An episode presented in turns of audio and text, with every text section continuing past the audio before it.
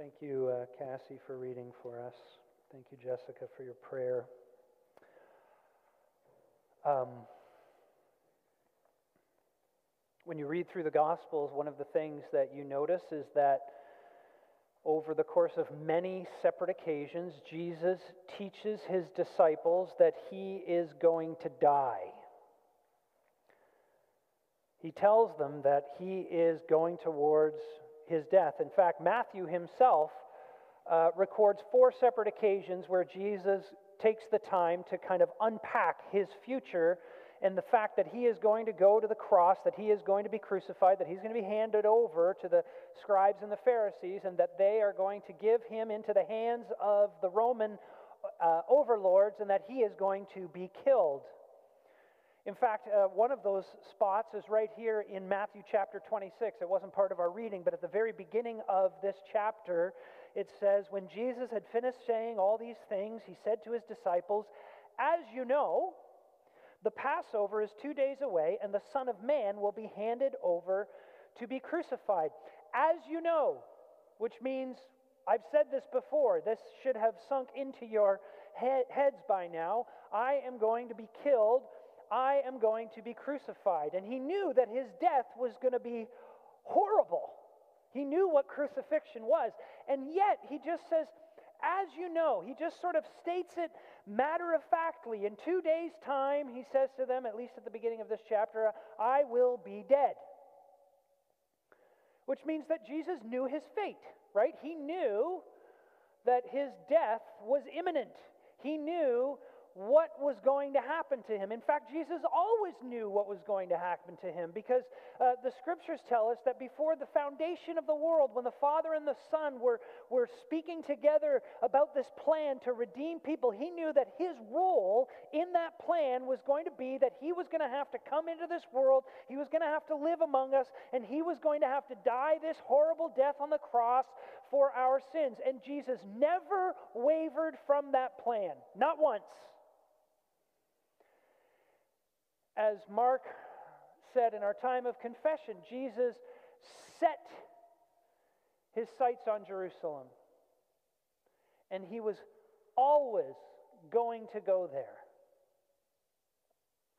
But when we get to our text for this morning, something happens to Jesus something changes. Up until this point, whenever Jesus talked about his imminent death and, and the fact that he was going to go to the cross, up until this point, Jesus seemed like he was always in complete control. And in fact, if you read the Gospels, what you find about Jesus is that no matter what seems to come his way, no matter what gets thrown at him, he is always in control. He never seems surprised. He never seems like he's not sure what to do. He never seems like he's been sort of thrown off kilter a little bit as though a curveball came at him and he wasn't sure what to do about it, he always knew what to do and he was always in complete control as he faced everything he faced. But then something changes in this passage. We read that he takes the disciples, all 12 of them, after having dinner with them and uh, uh, instituting the Lord's Supper. He goes to Gethsemane and he separates himself from the nine and takes the three, you know, Peter, James, and John, the kind of inner circle guys, and he goes a little further and he gets them alone and he says to them in verse 38, he says, My soul is overwhelmed with sorrow and troubled. My soul is overwhelmed with sorrow to the point of death. Mark says that he's deeply distressed and troubled. What in the world is going on with Jesus? He seems so incredibly emotional. He seems unstable. He seems to be coming apart. Now, I've read lots of commentaries over the last little while, and they all try to get at what Jesus is going through, and they use words like he's astonished, he's uh, overcome with horror, he is full of anguish and anxiety, he is in absolute agony, he has tremendous heartache, he is utterly dejected. And they're all trying to get at the fact that Jesus is under some kind of incredible mental stress and strain. In fact, Luke, in his account of this scene, says that Jesus was was feeling so much pressure and so much strain that he actually sweat drops of blood. which, by the way, I looked up and it, it can happen. Jesus isn't the only one who experienced this. This has happened to other people as well. It's incredibly rare, but it is symptomatic of being under incredible pressure. So much so that, that the mental and emotional and psychological pressure that you're feeling gets manifested physically somehow so that you can actually have your capillaries burst and blood can, can pour out of you. Now, pour out of you, drain out of you, drip out. I don't know. I don't know the right word here, but blood, okay? Blood. In other words, Jesus is feeling like the stress of what he is facing is literally going to kill him. Now, why is that? Why? Up until this point, Jesus has been like unflappable. Nothing surprises him, nothing gets him down. He is full of composure. But something's different in the garden. And you can't say he's afraid to die. You can't say that's the problem. Jesus has always known he's going to die. And you can't say that he's just afraid of crucifixion because Jesus knew exactly what crucifixion was. Crucifixion was not an uncommon thing in that time of, of, of uh, history. And so Jesus probably, over the course of his life, had witnessed a crucifixion and had seen exactly what he's about to face. And he knew he was going to go through that. And it never seemed to bother him, quote unquote, before. But in the garden, he felt something.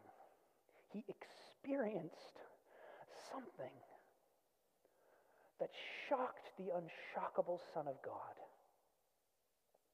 It was more terrifying than physical torture and death. Those, those were flea bites in comparison to what he was facing. He was, he was being smothered by just having a whiff of something. What was the something? And the text tells us. Jesus himself tells us, in fact, in verse 38, Jesus says this My Father, if it is possible, may this cup be taken from me. And then further down in verse 42, My Father, if it is not possible for this cup to be taken away unless I drink it. May your will be done. Jesus was terrified by the cup. What was he talking about? Well, if you go back into the Old Testament, you read that the, the cup was symbolic of the wrath of God on sin. There are several places in the Old Testament where you can go to discover this. One of the most prominent places is in the prophecy of Jeremiah, Jeremiah chapter 25. Listen to what it says there. This is what the Lord, the God of Israel, said to me Take from my hand this cup filled with the wine of my wrath, and make all the nations to whom I send you drink it. When they drink it, they will stagger and go mad because of the sword I will send among them. And then further down in verse 27, tell them this is what the, the Lord Almighty, the God of Israel, says drink, get drunk, and vomit, and fall to rise no more because of the sword I will send among you. But if they refuse to take the cup from your hand and drink it, tell them this is what the Lord Almighty says you must drink it. The cup was a symbol of God's anger and judgment for human sin. And in Jeremiah, we read that, that God tells the world, look, one day you will have to drink this cup. There is no escaping it. Nobody gets away with anything. Sin must be judged, and I am going to pour out my judgment upon it. Now, listen, this is disturbing to us Western folk. Us modern Western people, we, we are unsettled by the concept of the judgment and wrath of God. This is not something that other cultures in other parts of the world struggle with to the same degree that we do. We really wrestle with it. And the reason is, is because we have a very difficult time sort of reconciling this idea that God is loving and gracious and gentle and merciful with the idea that God could also be angry at sin and wrathful and that he will judge. And my inclination is to unpack a defense of the importance of the judgment of God, but I don't really have time to do that this morning. I'll do it in, a, in another context. But I'm going to say two things to you, first of all, to, to help you before we carry on. First is this we need to understand that the wrath of God, the judgment of God on sin, is not uncontrolled rage. See, our tendency is to think about wrath and judgment as sort of like this, this uncontrolled explosion. Like if you have ever watched any of the Avenger movies, you know that there's this character, the Hulk, right? I'd talk about the show, but it looks like most of you are too young to have ever heard of the show, uh, The Incredible Hulk, so I'll stick with the movies. Uh, who was the Hulk? The Hulk was this massive, scary green monster. But he existed in the same body somehow with this mild mannered, gentle scientist by the name of Bruce Banner. And whenever the Avengers were fighting off their enemies, they would need the Hulk to help them. And so, what would they have to do? They would have to somehow tick off Bruce Banner. They would have to push his buttons and annoy him and get him angry. I think in one of the movies, I'm not entirely sure, my kids will correct me when I get home. I think he ends up uh, with Thor sort of beating on him or something like that, so that, so that finally Bruce Banner gets so angry and you get a close up of his face, and you see the rage start to shine behind his eyes, and eventually the muscles start popping and the shirt starts coming off, and now you get this massive green monster who goes on a rampage and he destroys everything in his past. Why? Because he's so mad. That is not the anger of God. That is not the wrath of God. God is not emotionally unstable like you and me. God doesn't just sort of lose his temper. God's judgment, rather, is perfect. God's justice is perfect because God is perfect, and therefore his judgment, it's never like misapplied. God's wrath is, is, is always directed against evil and against evil alone, which makes it very, very different from our wrath and our anger. You've got to admit that there are times when you're mad for the wrong reasons. You're mad because someone hurt your pride. You get upset because somebody stands in the way of a goal that you have or a desire that you want and they're, they're blocking it, and so you get ticked off. And maybe you are not the kind of person who stomps and screams and raises your voice and has your eyes bug out when you get angry like I do. Maybe you're the kind of person who's just kind of quiet and smoldering and, and o- almost even more dangerous because you're unpredictable in your anger. But your anger isn't always applied perfectly. But Jesus, God's wrath, God's anger, is only ever incited by evil. John Stott, one of my favorite theologians, says, We get angry when our pride has been wounded. But there is no personal pique in the anger of God. Listen to this nothing arouses it except evil, and evil always does. You can think like God's anger is like an evil detector. You know how you have maybe outside your house, you have a, a light that's a motion detector? It doesn't go on unless it detects motion. Then it goes on. Well, God's anger, God's justice, God's wrath is an evil detector. It doesn't go on unless evil is present, unless sin is present. But when it does, it always goes off. But my point is actually, there's no escaping the judgment of God. There's no escaping it. God would not be God. God would not be good.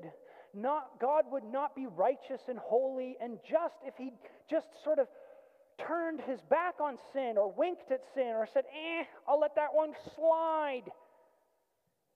You want a God who is just and holy and righteous. You need a God who is just and holy and righteous. But listen,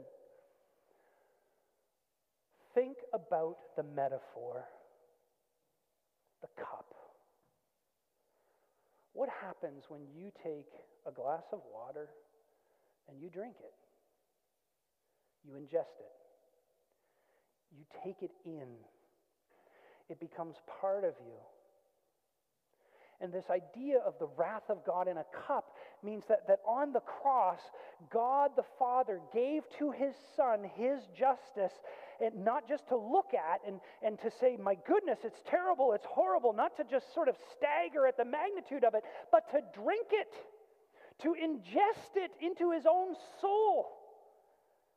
As one scholar put it, as water is poured into your stomach, so Christ must take to himself the undiluted wrath of God against our sin so as to bear it away.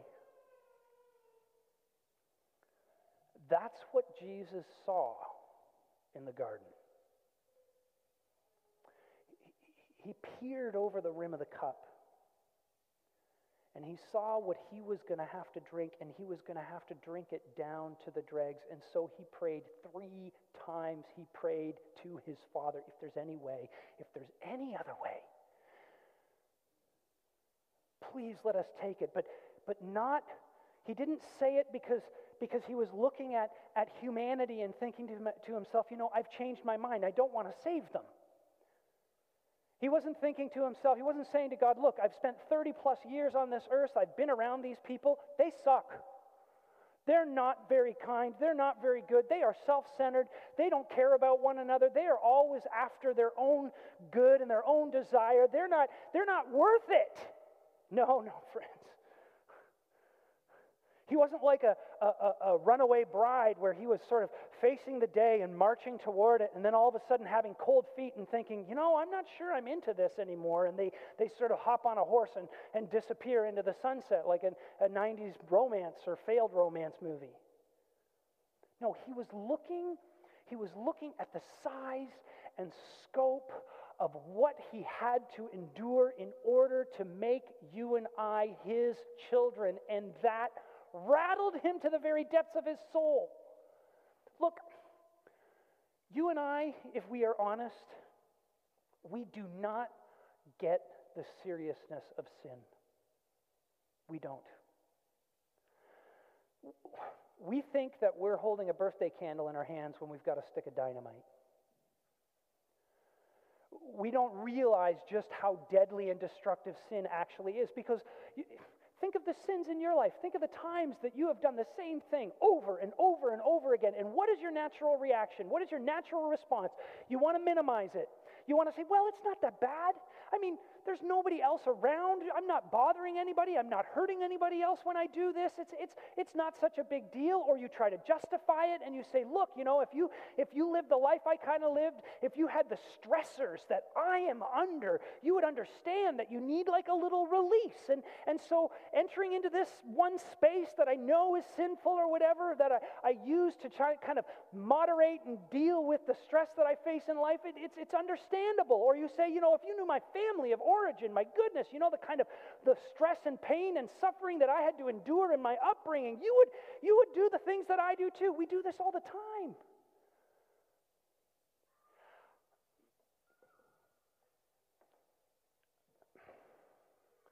Do you flee temptation honestly? When Satan tempts you and he is relentless about it, it's like the waves of the ocean crashing upon you over and over and over and over again. Do you not just eventually give up and give in? We don't take seriously when Jesus says, Look, if your right eye causes you to sin, pluck it out. If your hand causes you to sin, cut it off. It is better to enter the kingdom of God maimed than to lose your soul. Do we think of these things when we're facing our temptations? No. Because we're blinded to the seriousness of our sin. We're blinded to the depth of it. We're blinded to the destructiveness of it. We are blinding ourselves. It's like we live with glaucoma or something. We just can't see clearly. But Jesus, He was a perfect man in every way, and He was the Son of God. And so He saw completely clearly the depths of sin, and He also understood clearly God's wrath upon it what it deserved. And he knew that his father would never pour out too much or too little judgment upon sin, but he knew that God's wrath was terrifying. Psalm 90, verse 11 says, Who knows the power of your anger? Your wrath is as great as the fear that is due you. Jesus lived that in the garden. And so, no wonder, no wonder he wrestled with the task, with the cup. No wonder he, he pleaded. No wonder he, he begged. It made complete sense. But here's the thing he submitted.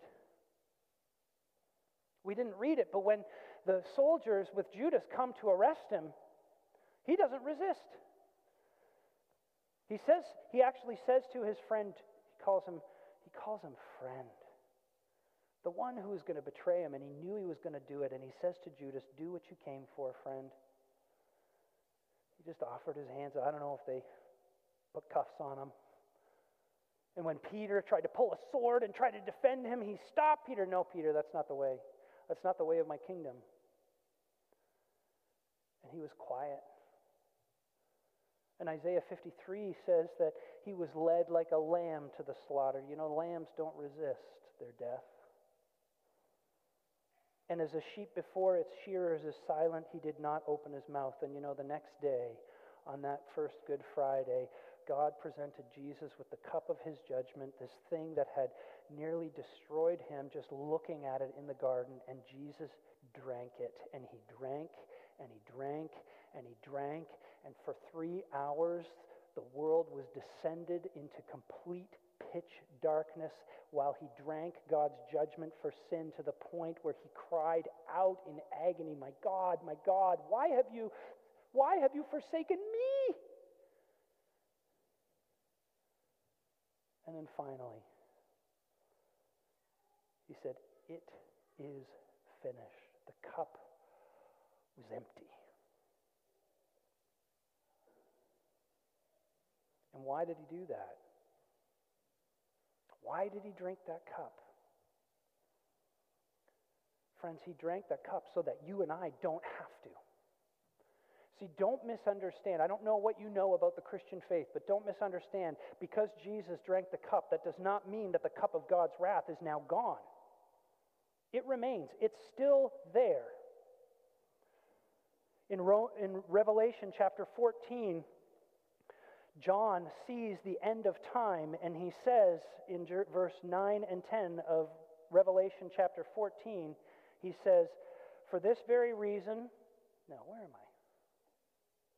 Oh, I'm looking at Romans. Ah, sorry. Revelation is the last book of the Bible. I didn't put my little thingy in here. Revelation 14, 9 and 10.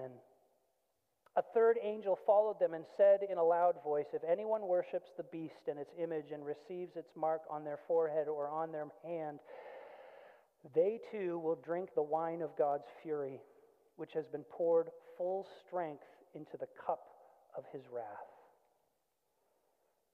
The judgment remains. You see, Jordan Peterson's not a Christian, but he gets this. Nobody gets away with anything. God is perfectly righteous, and therefore, when he brings the judgment to this world, he says that he will put absolutely everything right.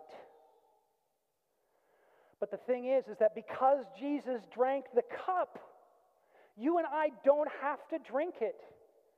And not only that, it's not just that we don't have to drink it, but Jesus actually offers us a different cup. Just earlier in Matthew 26, Jesus is up in the upper room with his friends and he institutes the Lord's Supper and he holds out a cup for them. It's a, probably a way better cup than these little things we're using right now, but he holds out a cup to them and he says to his friends, He says, Drink from it, all of you. This is my blood of the covenant, which is poured out for many for the forgiveness of sins. Jesus doesn't just say, Listen, I've taken away the, the, the wrath of God for you so you can go off and, and try to live your best life now. He says, No, I'm giving you a new cup to drink, the cup of sweet forgiveness. You don't have to drink the bitter cup of God's judgment. You can drink the sweet cup of forgiveness. Why do you think it's wine throughout the Old Testament over and over and over again? Wine represents joy, it represents celebration, it represents a party. And this is the cup that Jesus offers us. When you put your trust in Him, when you put your faith in Him, when you hold on to Him for dear life, you get this cup. Because He bore the cup of judgment for your sin. That's what He offers us. That's what He's done for us. Now, let me apply this in three ways quickly. First of all,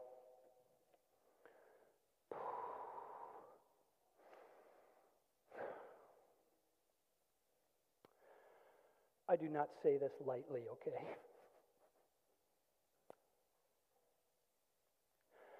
But some of you in this room or maybe watching on live stream, you need to realize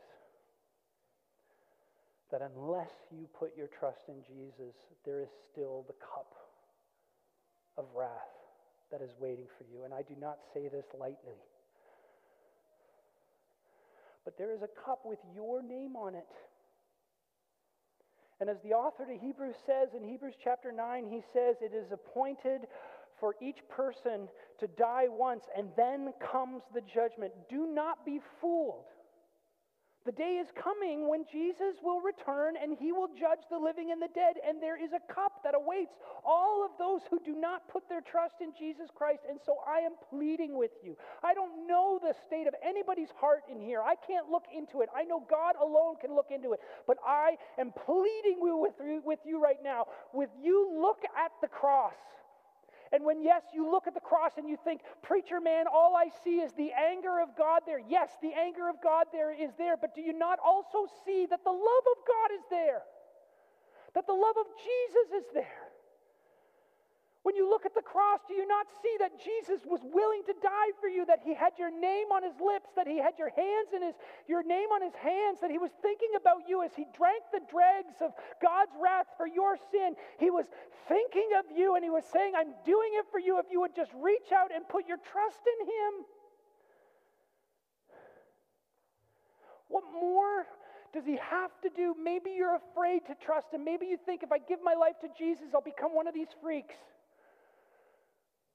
I don't know, even know what you mean by freaks. Maybe a guy like me who jumps around on a stage and rants and raves. Most Christians aren't like that. Don't worry. You don't have to become like that either. But maybe you're afraid of trusting him. Maybe you're thinking, I, if I give my life to him and I let him control me, maybe I won't have a life of joy and happiness. But, friends, what more does he have to do to show you that he is so trustworthy? Before you even knew anything of it, he was drinking the cup of God's judgment for your sin.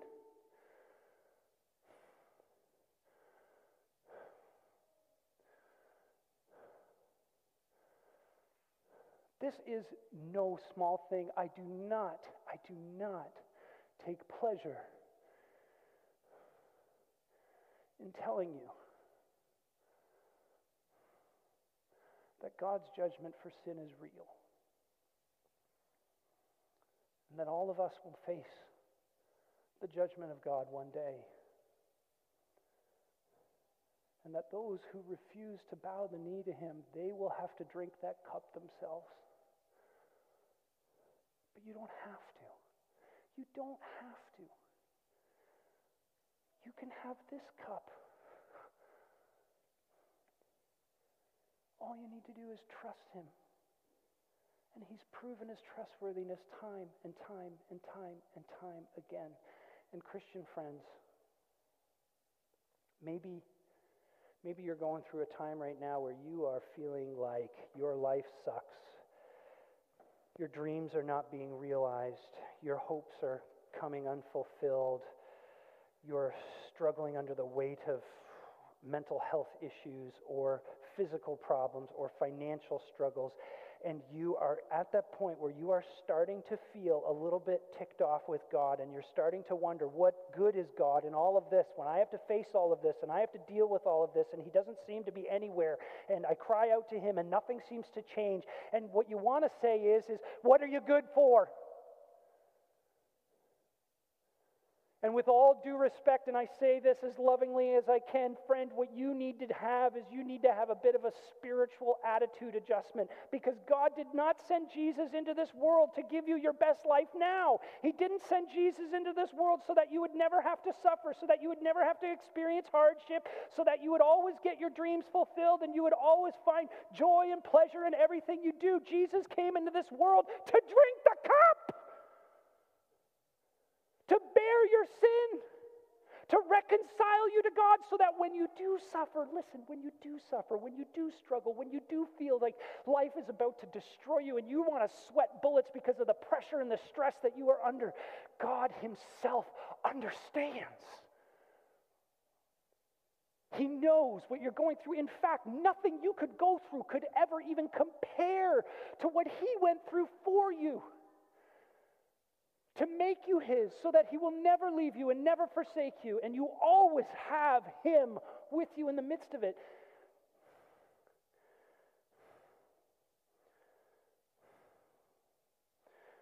Why would you drink from the cup of bitterness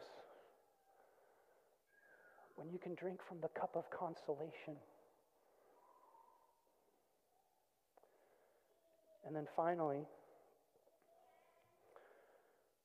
some of us are walking in disobedience, and we all, we all are to, to, degree, to some degree, but some of us really, we are walking in disobedience. We are Christians, but we have chosen to wander from our Savior in some way, and we are hard hearted and we are belligerent and we are committed to following our dreams or following our heart or following our, our hopes, and, and we know that this is displeasing to God. And, and people have tried to tell us, people have tried to, to share with us, our family, our friends, our, our, our church leadership. They've reached out to us and they've tried to call us back. Sometimes people have begged us and they have cajoled us and they have even threatened us. And, and we all know that the righteousness of, or the, the wrath of man does not produce the righteousness of God. So that doesn't work.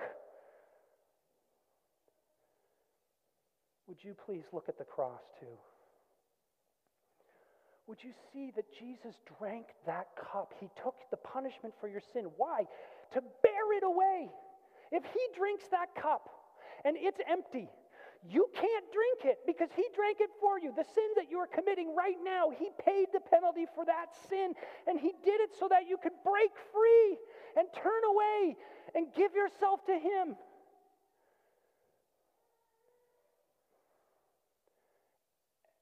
And to experience the freedom that comes from having the Son of God welcome you as his own and cause you to flee temptation, to hate sin, and love righteousness.